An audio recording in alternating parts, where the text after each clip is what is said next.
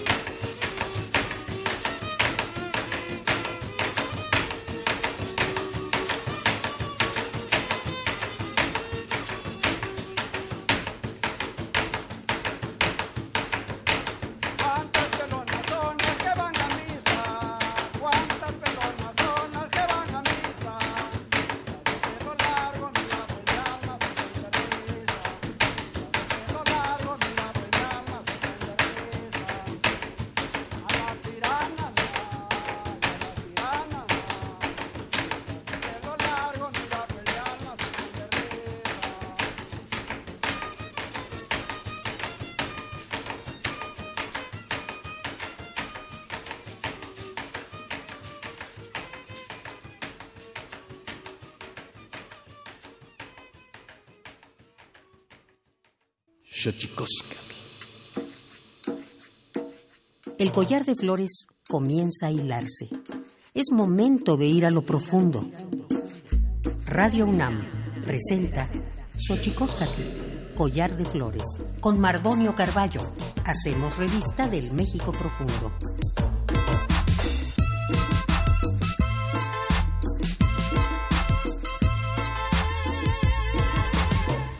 Queritztoquen tatame, guananame, ichpocame, telpocame, oquichpilme, siguapilme, guanoche, tentachicaguin, panihuescatepos, tlastoli, toca, ratio, unante, nihuey, tlamach, tianca, tiloyan, tlentitztoquen, tlentiquislian, tlentistocaltian, Universidad Nacional Autónoma de México, tojuan, tiolpaquin, pampasempa, sempa, timitzelian, pani, Tocali y Tocan Xochikozkatl, collar de flores. Hola, ¿qué tal, señoras y señores, niños, niñas, jóvenes, jóvenes, señoras, señores? Nosotros muy felices de encontrarle otra vez a través de este invento maravilloso que es la radio de esta gran casa que nos enorgullece a todos. La casa se llama Universidad Nacional Autónoma de México. Nosotros muy felices de recibirles en esta casita más chiquita que se llama Xochikozkatl, collar de flores, donde vamos a hablar del afrocenso en México, quiénes somos las personas negras, afromexicanas o afrodescendientes. Pero antes de que otra cosa ocurra, vamos pues con nuestra colaboración que nos habla de cómo lo hacemos bien a veces, pero sobre todo lo mal que lo hemos hecho. Vamos pues con Tonalámatl, nuestras efemérides en derechos humanos. Xochikozkatl. Tonalámatl, o la ignota efeméride.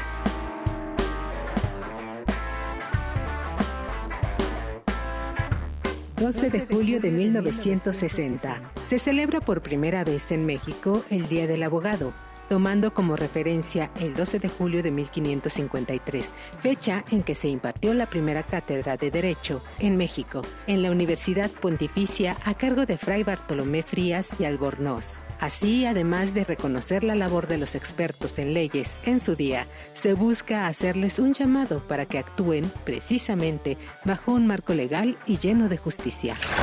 13 de julio de 1985, se inaugura el concierto mundial de rock Live Aid, realizado simultáneamente en Estados Unidos e Inglaterra, con la finalidad de recaudar dinero y combatir el hambre en Etiopía y Somalia. 14 de julio de 1834, en España, mediante decreto de la reina María Cristina de Borbón, se extingue el Tribunal de la Inquisición. 15 de julio de 2014, Día Mundial de las Habilidades de la Juventud, para fomentar en los jóvenes sus capacidades y optimizar la toma de decisiones en relación a su vida y su trabajo. 16 de julio de 2008, se celebra la Conferencia Internacional para el Diálogo, donde líderes y expertos judíos, musulmanes, cristianos y otros buscan lograr el diálogo y el entendimiento mutuo.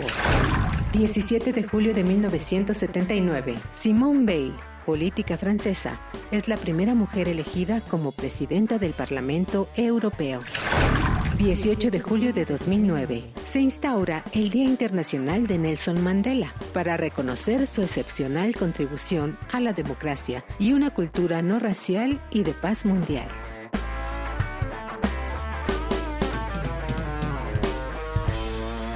Xochikozkatl.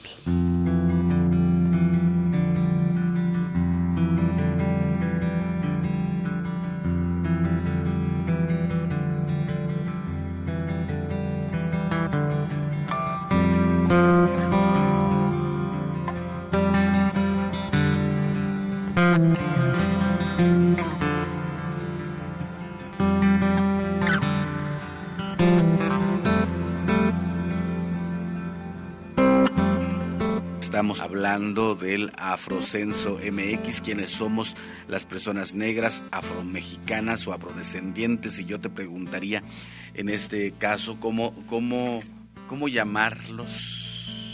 ¿Cómo llamar a nuestra tercera raíz? Juan Pablo Peña Vicenteño, del proyecto Afroamérica Tercera Raíz, PUIC UNAM. Hola, muy buenas tardes. Bueno, pues muchas gracias a ti por la invitación y a todo tu auditorio por esta escucha.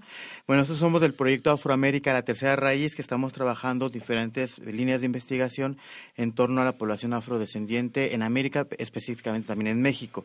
Ahora, con el torno al censo 2020, durante más de 10 años hemos venido discutiendo no solamente la parte académica, sino también las organizaciones, sobre todo las organizaciones afromexicanas de Guerrero, Oaxaca, Veracruz, Coahuila, Chiapas, varias regiones del país, en torno a cómo llamarlos, ¿no? Y así ha sido la gran discusión.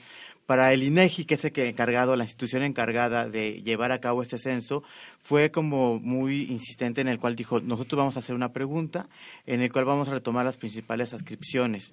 Lo negro es pues un término histórico, colonial, en el cual se demarcó a la población de origen africano que llegó a trabajar desde el siglo XVI a lo que se llamó la Nueva España, hoy México.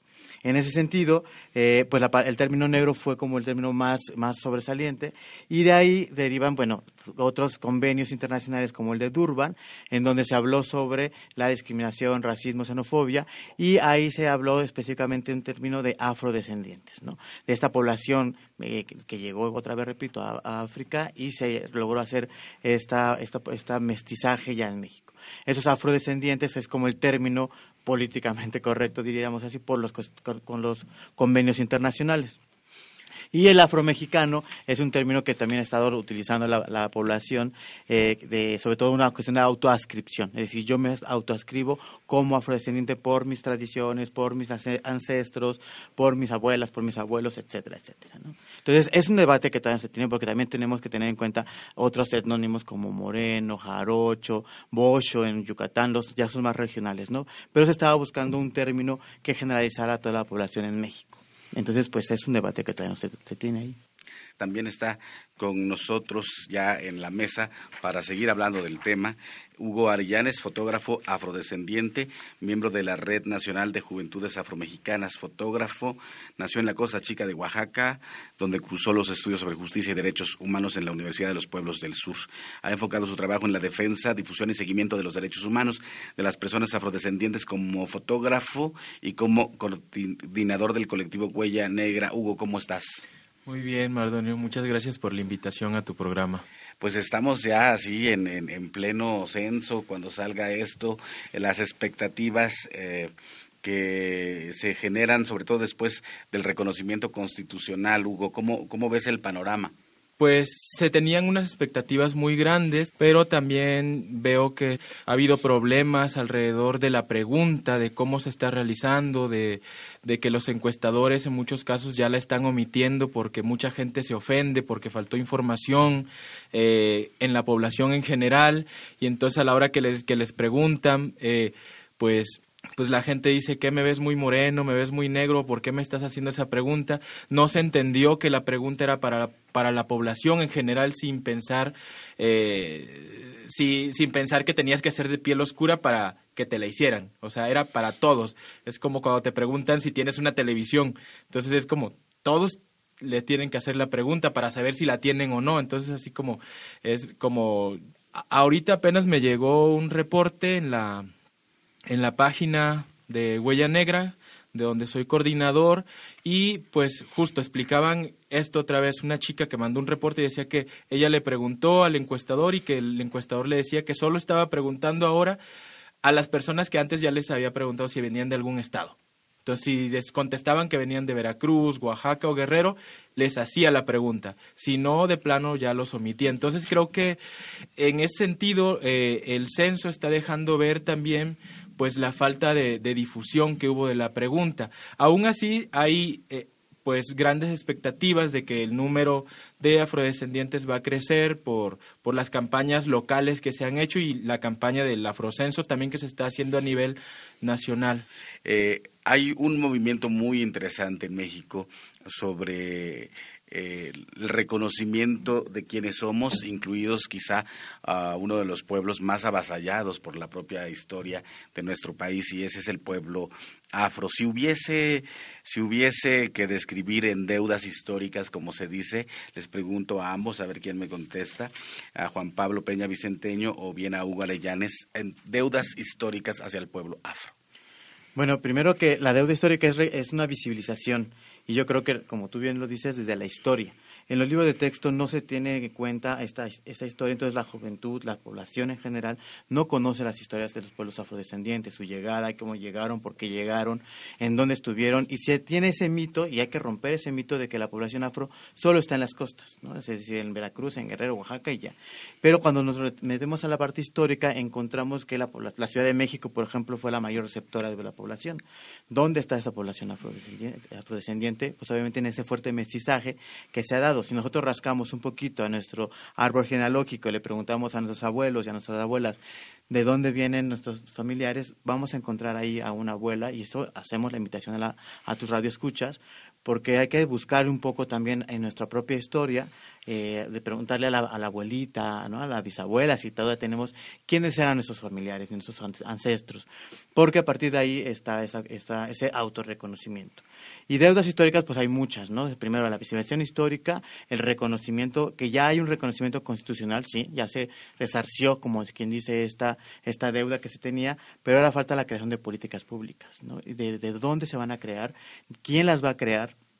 Y hemos visto que a lo largo de la historia de estas políticas que se han hecho, que vienen siempre desde el orden gubernamental, ¿no? Desde el Estado, desde un escritorio específicamente, y muchas veces no se conoce la realidad de las poblaciones, de la gente que está haciendo la política. Entonces se espera que para esta ocasión, que ya somos otros tiempos, hay otros contextos completamente diferentes, en el cual las organizaciones afrodescendientes, junto con la academia, junto con más organismos institucionales y ONGs, logremos hacer estas nuevas políticas públicas y que sea el parteaguas para otra forma de hacer política, digo yo. ¿Qué opinas, Hugo? Pues sí, creo que la mayor deuda histórica es esa, que se ha mantenido invisibilizada la población afrodescendiente, y creo que que partiendo de ahí podemos pues generar esas políticas públicas que menciona Pablo, también fortalecer como la identidad de las poblaciones afrodescendientes, de nuestra historia, nuestros saberes, no sé, hay mucho por hacer aún. A partir del reconocimiento constitucional, o sea, bien hablas de políticas públicas, también deberíamos hablar como de leyes secundarias, etcétera, etcétera. Hay demasiada expectativa en torno a esto con respecto de la población, de las asociaciones, de los activistas, con respecto de lo que puede ocurrir a partir del reconocimiento. Pues creo que no sé, el nuevo gobierno que entró también pues abrió como una ventana para que se diera el reconocimiento constitucional. Entonces también pues hay una cierta esperanza de que sí se puedan mover cosas, de que los actores sociales que están en las organizaciones civiles puedan intervenir en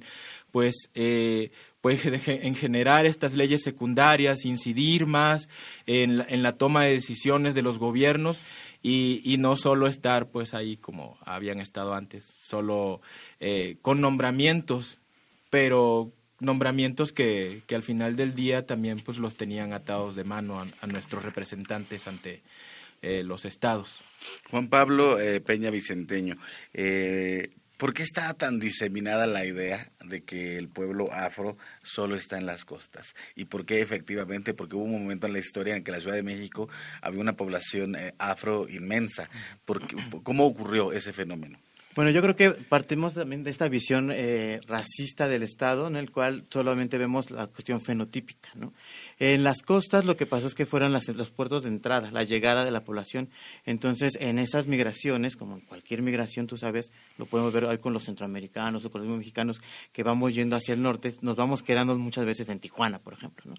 Entonces, en lo que pasaba es que los barcos llegaban, los barcos negreros llegaban a los dos puertos principales, que era Veracruz, y por el otro lado, por el Pacífico, está Acapulco.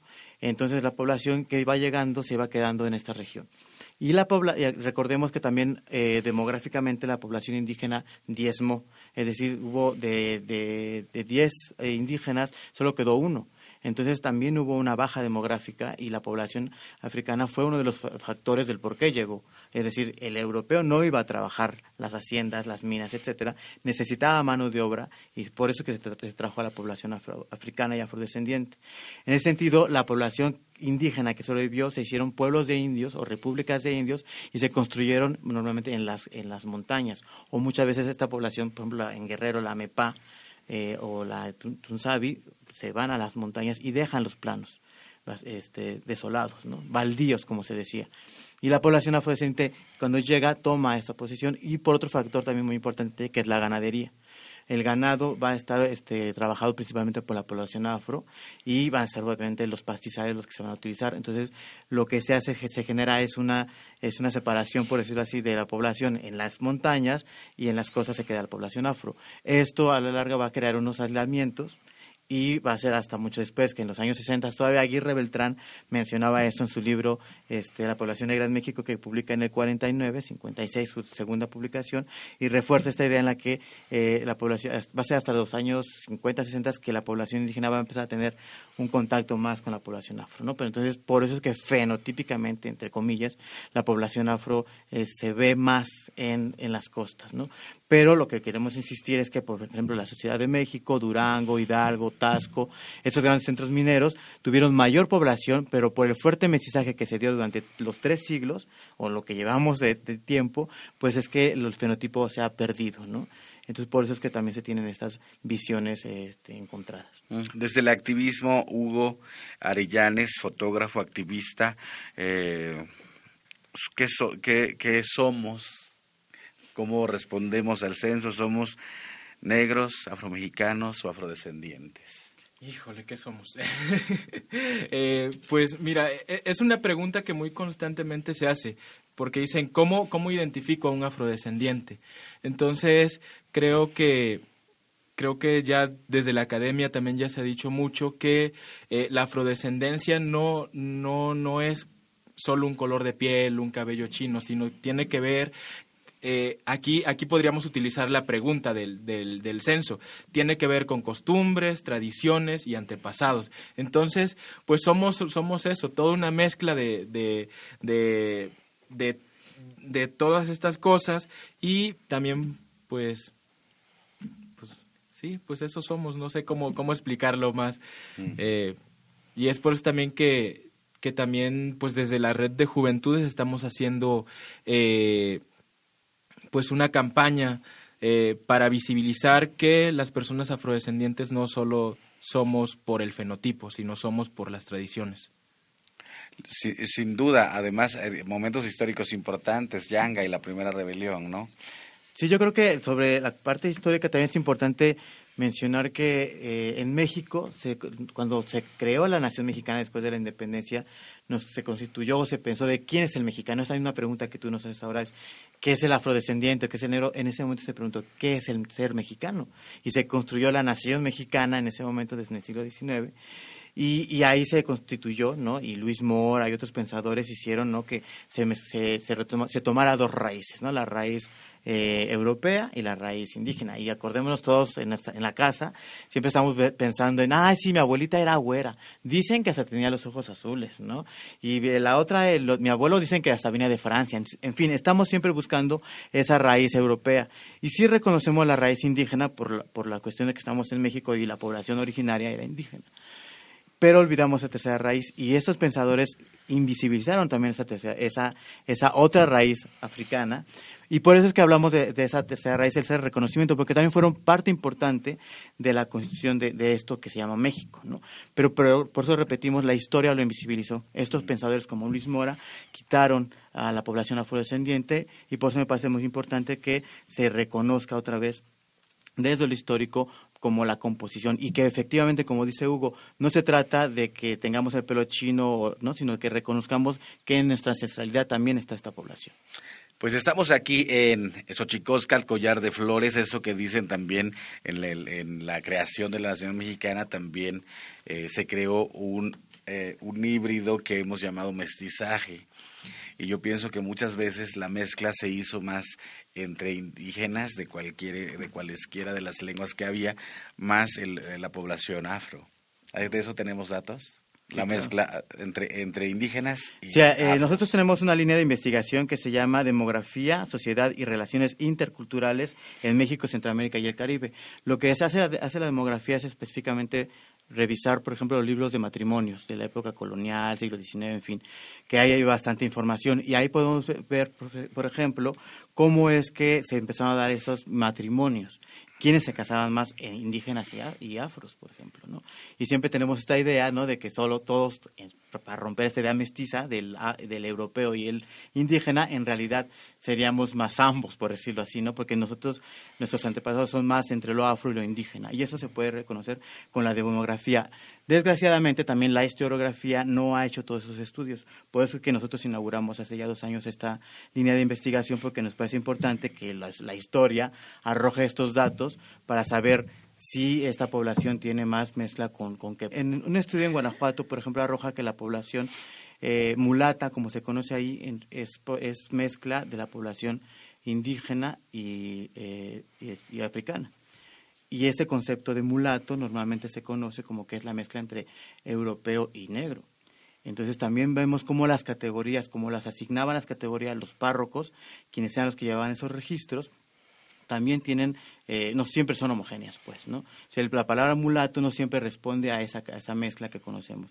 En Veracruz, por ejemplo, el compañero Marco Antonio Pérez ha hecho un estudio sobre cuál es la población. Y vemos que en Veracruz la población africana es la mayoría, por ejemplo, y la europea, sobre todo por los comerciantes portugueses. Hay muchos europeos en Veracruz y la población indígena es la minoritaria, ¿no? Entonces, la demografía se ayuda a determinar cuál es esta población. Y hay muchos estudios en la Ciudad de México, por eso hablamos mucho de que la Ciudad de México sí tiene mucha población afrodescendiente, y el Valle de México y todo el centro, porque demográficamente vemos que hay un montón de población africana casándose con indígenas, con mestizos, con castizos y con todas estas categorías de las castas, que es lo que conocemos. Entonces, Entonces sí, por supuesto que hay varios estudios, falta por recorrer bastante y ahí vamos trabajando un poco para demostrar históricamente estas mezclas con otra población, pero específicamente con la afro.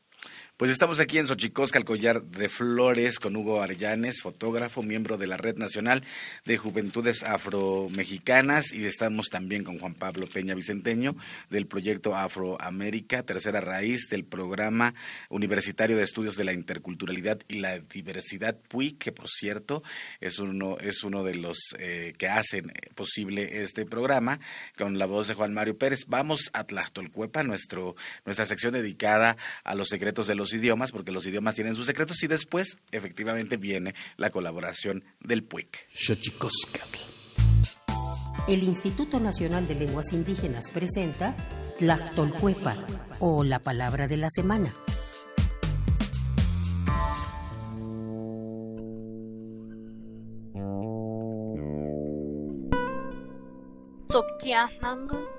Esta es una expresión de origen chinanteco que se utiliza para referirse a aquel compañero o compañera de vida. Ese alguien que acompaña a otro tanto en los buenos como en los malos momentos y que siempre está pendiente para cuidarle durante su camino o recorrido de vida.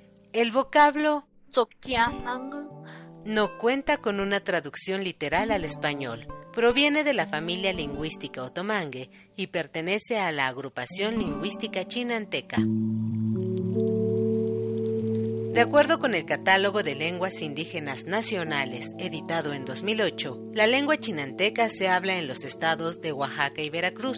Tiene 11 variantes lingüísticas y cuenta con 138.741 hablantes mayores de 3 años.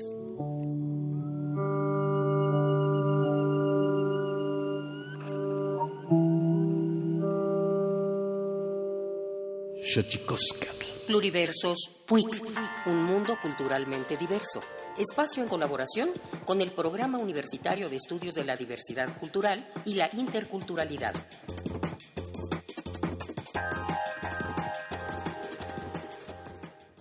www.aviayala.org. Allí está el libro reciente, salidito del horno, esta tarimia se llama así.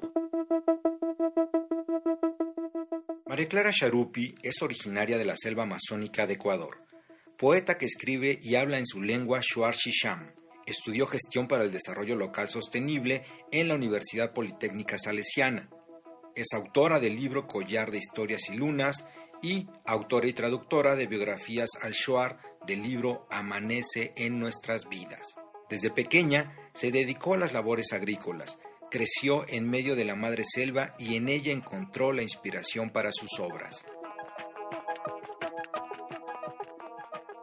María Clara surge por esa rebeldía al ver que la colonización pues empezó a invadir ya en nuestra espiritualidad. Entonces empezó la folclorización, la comercialización de los saberes ancestrales de nuestros sagrados abuelos y abuelas que nos transmitieron. Escribo a Nuncui, recordando que Aru también es la misma mujer diosa que se transforma. Para nosotras las mujeres, Shuar toma otra forma y se transforma en nosotras, nos transmite su fuerza, su poder. Me gustó siempre el arte de la palabra. Comprendí que antes no había esta firma que te decía sí. La firma representa sí ahora, pero antes era la palabra. Entonces yo dije, yo puedo sanar con la palabra. ¿Pero cómo? Antes mis abuelas cantaban para todo, hacían poesías para todo. María Clara Sharupi cuenta con el reconocimiento y gratitud de los trabajadores petroleros del Distrito Amazónico por reivindicar sus derechos. Entre otras de sus actividades destacan la participación que tuvo en el año 2011 en la Feria del Libro de Quito, así como su intervención en el recital 100.000 Poetas por el Cambio en Ecuador. Para el año 2012 fue parte del Festival Internacional de Poesía de Medellín y en el mes de octubre de ese mismo año formó parte del elenco del Festival de Poesía Las Lenguas de América Carlos Montemayor, convocado por la máxima Casa de Estudios de México.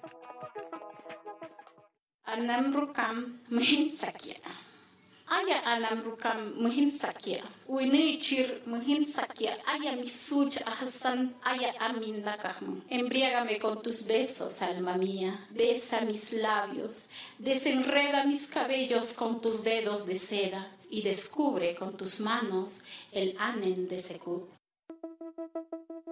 Este 2020, Sharupi ofrece el libro de poesía Tarimiat, del cual escuchamos previamente una composición que lo integra. El libro fue presentado en el marco del Congreso Internacional de Lenguas en Riesgo, que tuvo lugar recientemente en la Ciudad de México. Conoce más de esta gran poeta en el blog lenguasdeamerica.blogspot.com. Xochikozkatl.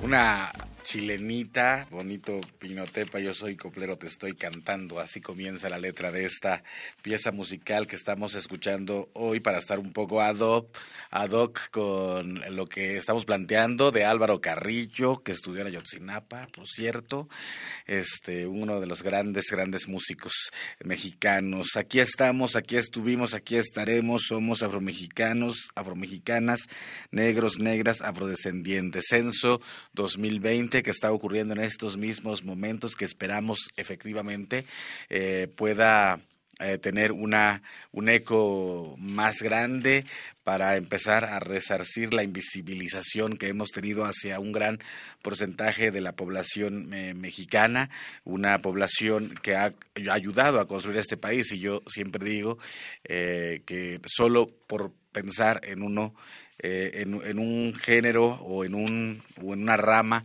de involucramiento de la población afro, hablar del arte, hablar de la música, no podríamos hablar de guapangos, no podríamos hablar del son jarocho, no podríamos hablar de las chilenas, no podríamos hablar de varios géneros musicales que han surgido a raíz del contacto con las distintas raíces de nuestro país, las distintas raíces que conforman este México que tanto queremos y que tantas deudas tiene con muchas poblaciones de nuestro país, en este caso pues con la población afro. Me acuerdo mucho de cuando yo doy conferencias sobre la cuestión indígena y siempre pregunto, ¿quién de aquí habla alguna lengua indígena? Y 2, 3 levantan la mano. Luego pregunto que quién de ellos tiene padres que hablaban alguna lengua indígena y ya hay como 20, y ya cuando pregunto cuántos abuelos hay, es el 70% generalmente de la población en un auditorio, ¿no? Eso me parece fundamental. Y sí, ¿cómo ante la discriminación, Hugo? O sea, esto que dices para mí es muy sintomático. ¿Se acuerdan de aquel ejercicio que hizo la CONAPRED de unas muñecas? Y decía, ¿con qué muñeca te identificas? Y generalmente no queríamos identificarnos con las pieles más oscuras. Eso es parte, obviamente, del racismo y la discriminación a la cual nos enfrentamos. ¿Cómo salir del closet de la identidad? Pues mira, ahorita que mencionabas cómo cómo intervienes tú cuando das tus pláticas. A nosotros nos ha pasado algo similar cuando vamos igual a dar pláticas a las universidades o secundarias. Cuando llegamos y preguntamos también quién de aquí es afrodescendiente, casi nadie levanta la mano. Pero después de que contamos un poco de la historia afrodescendiente, de que también ponemos en la mesa a los referentes que tenemos en el país, como Vicente Guerrero, José María Morelos, y aparte también ponemos referentes contemporáneos, casi al final de las pláticas también ya salen así de, no, yo sí soy afrodescendiente, o porque mi papá, porque mi abuelo, empiezan a salir. Entonces creo que pues es una manera en la que nosotros estamos como haciendo también un poco de sensibilización y que está aportando a que más gente se reconozca en este censo. Lo cual sin duda implicará un reto, porque ya lo platicabas hace rato, ¿no? La discriminación ha hecho su trabajo, ¿no?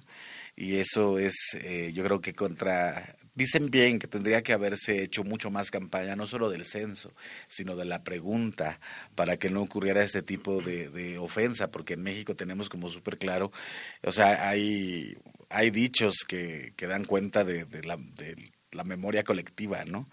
O sea, yo recuerdo que un día alguien me dijo, discriminación, pero si en México no hay negros, ¿no? O sea, refiriéndose al movimiento afro de Estados Unidos, ¿no?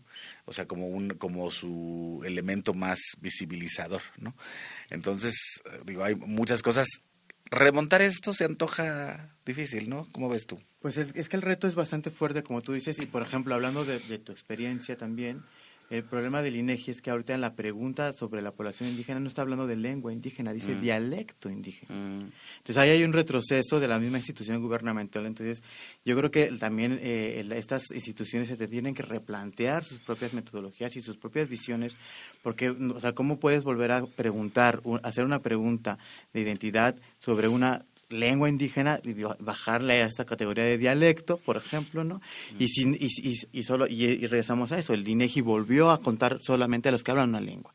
Si yo soy un indígena que no hablo la lengua, que mis papás sí la hablaban, ya no me están contabilizando, ¿no? Entonces estamos viendo que ahora creemos que la población indígena va a bajar, ¿no? A comparación del censo del 2010. Está la presencia del afro. Entonces también hay como unas jugadas que están haciendo el INEGI que no, de repente no entendemos, porque es como de, oye, ¿qué está pasando? Entonces el reto es mucho, la visibilización todavía falta, pero yo creo que, y coincidimos con Hugo, con el colectivo Huella Negra y con el colectivo Coopera y con los más colectivos, con la lucha antirracista. Yo creo que ese es ahorita el reto mayor que todos los colectivos deberían de estar enfocándonos, porque, y además después del censo, teniendo ya los datos, la información, ahí viene realmente el trabajo fuerte, ¿no? Es decir, a los académicos les va a tocar hacer todas estas estadísticas demográficas y empezar a hacer todos esos cruces de información, y a las organizaciones continuar con esta labor de visibilización, exigir a las instituciones gubernamentales esta también visibilización, a la SEC que incluya en los libros de texto a esta población también. Y bueno, el reto más importante, las políticas públicas, que yo insisto, que se dejen de hacer desde un escritorio y que se aterricen y que las hagan las propias comunidades y poblaciones afrodescendientes. Estás pidiendo casi un milagro eso. Pues es que eso, yo creo que si estamos realmente en una etapa de transformación, hay que transformar, digo yo, sí. Pero desde la realidad, ¿no? Sí, ese es, yo creo que es un asunto importante. A mí siempre me ha surgido como la duda. Yo hice un programa de televisión hace algunos años en Cuajinicuilapa, y yo le preguntaba a un compañero, le decía, ¿cómo le digo para que no se me ofenda? Afrodescendiente, afromexicano, y me dijo una cosa que me fascinó, la verdad, porque lleva una carga de reivindicación que me gustó mucho. Dijo, negro nací, negro es mi color y negro he de morir. Entonces, me parece muy, muy importante la posibilidad de en estos momentos estar en un dilema en el cómo reconocer a una parte fundamental del Estado mexicano, que es la población afro. Y sin duda, sí, como bien dices, en el caso de las lenguas, además está bastante mal dicho, porque cualquier lengua es un dialecto, ¿no? Exacto. O sea, el español cuenta como un dialecto, el francés como un dialecto, el ruso como un dialecto, porque los dialectos no son sino la forma de usar un idioma en un tiempo y espacio específicos. Eso es lo que es un dialecto en realidad, ¿no? Uh-huh. Bajo esa lógica todos hablamos un idioma y todos hablamos un dialecto de ese idioma. Pero entonces sí, me parece que hay muchas... A ver, yo trabajando el tema indígena, por ejemplo, siempre pienso que en términos del tema indígena a nivel política pública y a nivel servidores públicos, el conocimiento es bastante nimio, bastante chiquito. ¿Qué ocurre con el tema de la población afro en México en relación al conocimiento que tenemos en las instituciones o en las políticas públicas?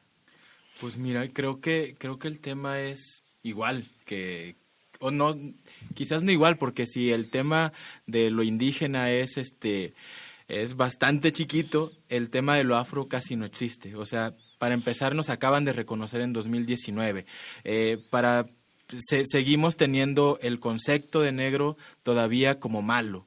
Creo que lo que sigue ahorita, después de que termine el censo, es visibilizar qué es el racismo. Porque muchas veces ni siquiera sabemos qué es el racismo. Seguimos...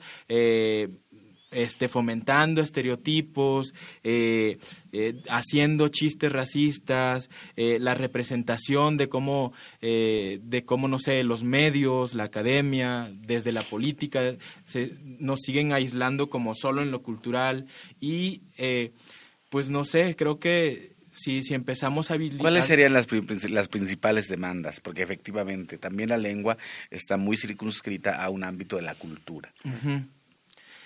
Pues creo que las principales demandas es esa. Primero, visibilización, para que empecemos a aparecernos en los libros de texto. Después, pues, el que se realicen las leyes secundarias. No sé, quizás Pablito desde la academia pueda aportar un poquito más. Antes que eso, ¿qué personajes de la historia de México, ya hablaba de Vicente Guerrero, ya hablaba de Morelos, pertenecen a la población afro? Híjole, bueno, yo estoy un poco ahí, Bueno, es importante mencionar a esos personajes históricos que corresponden a una historia de bronce, porque también recordemos que estamos muy acostumbrados a hacer ese tipo de historia, ¿no? Es decir, hacer monumentos, ¿no?, con gente importante, y que es importante visibilizar que efectivamente Vicente Guerrero, que Morelos eran afrodescendientes, pero qué tanto ellos se reconocían como afrodescendientes, ¿no? Esa es la cuestión que yo diría, ¿no? Pero hay muchos personajes, hay muchas mujeres... Pasa lo mismo que con Juárez y con Díaz. Exactamente, ¿no? O sea, eran indígenas, pero qué tanto ellos se reconocían, o qué tanto ellos apoyaron a los indígenas, ¿no? Entonces, más bien hay que retomar la historia de las gentes que realmente están en la comunidad, que han aportado, y hay muchas poblaciones. Por ejemplo, retomar a Yanga en la historia como un libertador, ¿no?, que fue de los primeros pueblos libres de América, inclusive mucho antes de Haití. ¿Fue la primera rebelión?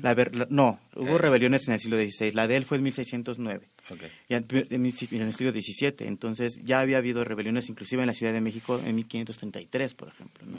Una muy fuerte, en donde las cofradías de negros y mulatos hicieron todo eso, un aparato aquí en la ciudad, en el Zócalo, toda una revuelta muy interesante.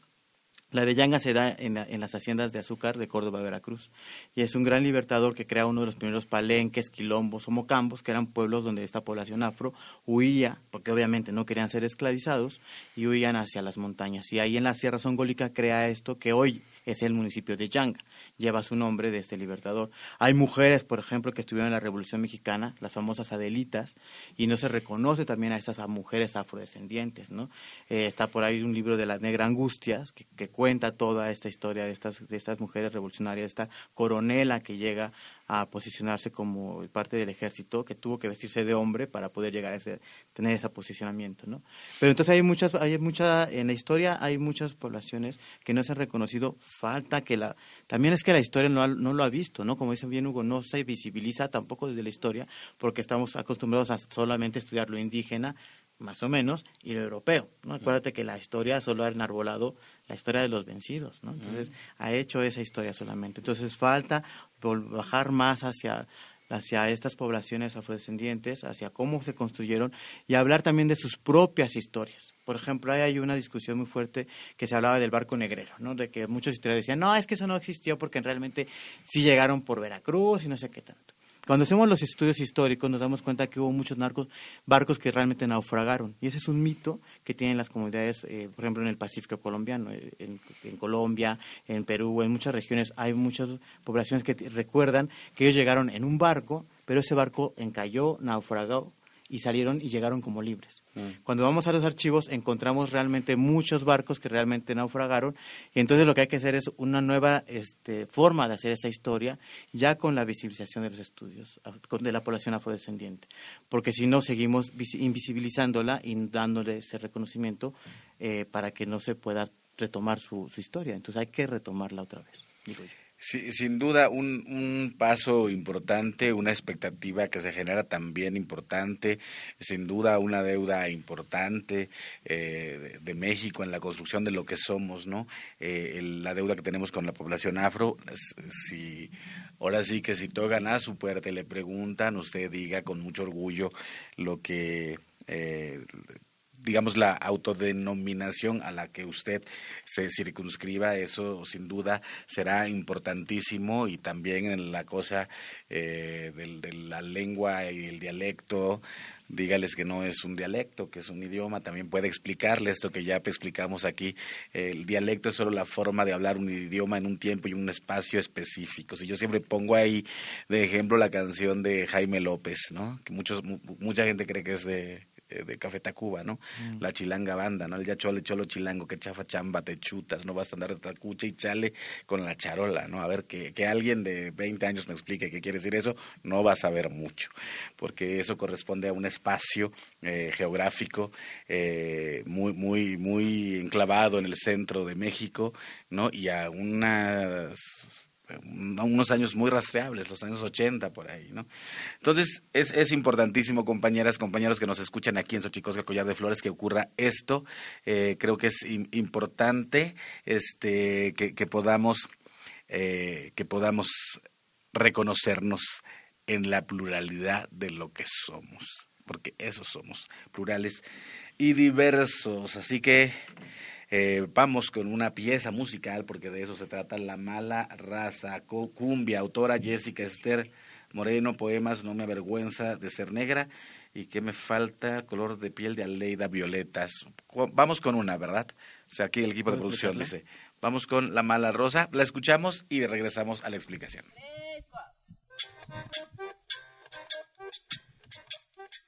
Así que me dices negra, con intención de ofender. Ponle frenos a tu lengua, no te vaya a hacer caer. Pues Dios a mí me hizo negra y de hermoso parecer, pa' que el mundo se alegrara contemplándome a placer. Llevo en la sangre candela y en mi pecho algarabía. Mis ojos son dos lumbreras que desbordan alegría.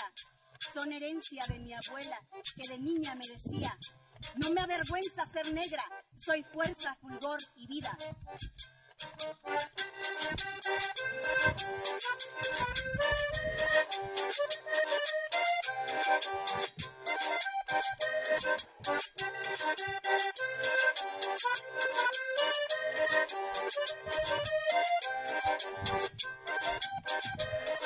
Si tienes la piel morena, si tienes la piel tostada, si tienes la piel tan negra, le dicen la mala raza. Si tienes la piel morena, si tienes la piel tostada, si tienes la piel tan negra, te dicen la mala raza. Mala raza, no somos la mala raza. Mala raza, no somos la mala raza. Me vuelvo sí, marrona con esta cumbia morena. Me vuelvo sí, marrona con esta cumbia morena. Yo vengo pisando la tierra de norte a sur y de sur a norte. Yo vengo pisando la tierra de norte a sur y de sur a norte. Mala raza, no somos la mala raza. Mala raza, no somos la mala raza. Para ver este mundo, enseñando ya la tela con la sangre derramada de todas las abuelas. Coherencia, coraje, fortaleza y resistencia. Cuerpo y mi cuerpo a la lucha por mi esencia. Cuando ancestrales de ciudadana negra, lenguaje tatuado en mi piel morena. Un cuerpo herido que ahora se revela, guerrera, viajera, rompiendo los esquemas.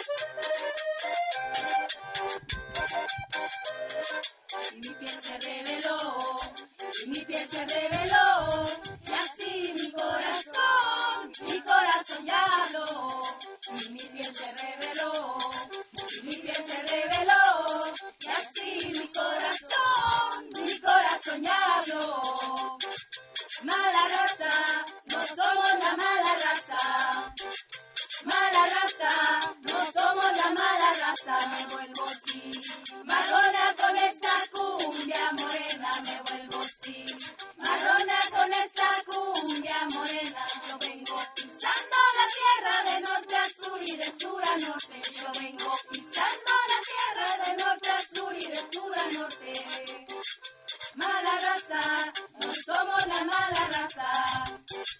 Mala raza, no somos la mala raza. Me han dicho que no soy negra, que para eso me falta color, como si mi sangre fuera cualquier cosa sin valor. Nací en Cuajinicuilapa, pueblo costeño del sur, de Guerrero tierra amada, donde abunda negritud.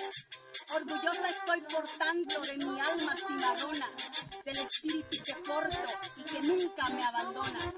Y tú me dices que no, quieres ser como el carbón, para que tu voz apruebe todo esto que yo soy. Pues no, no me da la gana que me apruebe tu palabra. Lo que he guardado en mi alma supera cualquier patraña. Negrura llevo en la sangre y es de África que llegó. Negras mi abuela y mi madre, negra sigo siendo yo.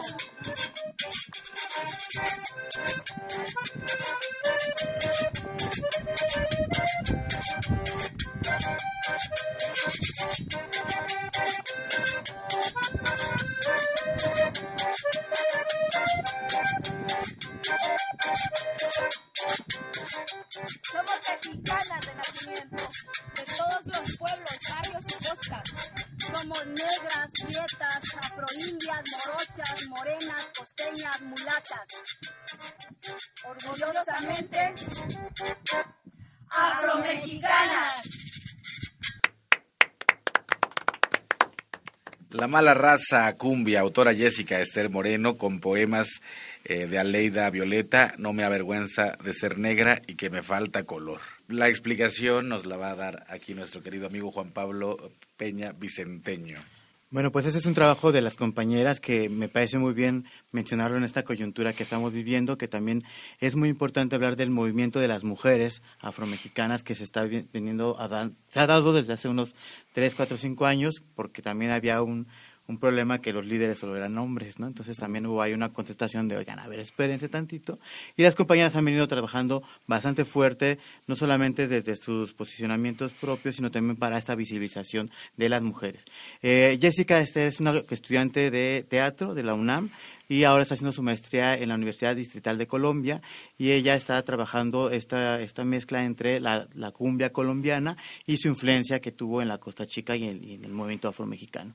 Hizo este trabajo con mujeres afromexicanas de Cuajinicuilapa, Guerrero, en el cual es un trabajo de campo para poder ir viendo cuáles son los diferentes fenómenos de invisibilización del movimiento afromexicano, sobre todo de las mujeres, y a través de las pláticas pues y de este encuentro entre Aleida y Jessica lograron hacer esta cumbia, que bueno, me parece que es muy importante escucharla nuevamente porque es como esta reivindicación, no solamente de la desigualdad de la mujer, sino también de esta visibilización.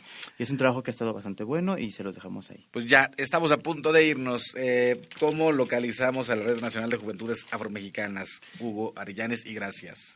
Pues a través de la organización Mano Amiga o con Huella Negra o escribiendo directamente a la Red de Juventudes. También hacemos el llamado para que exijan la pregunta a su encuestador que les toque.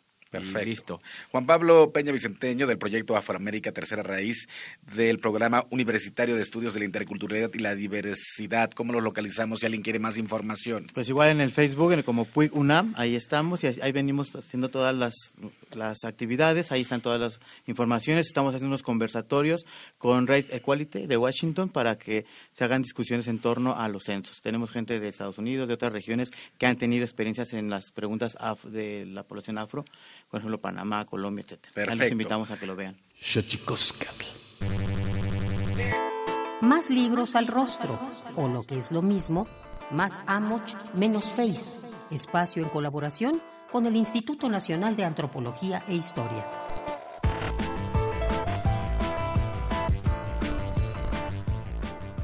El norte de Guerrero es el marco de investigación para que este libro saliera a la luz.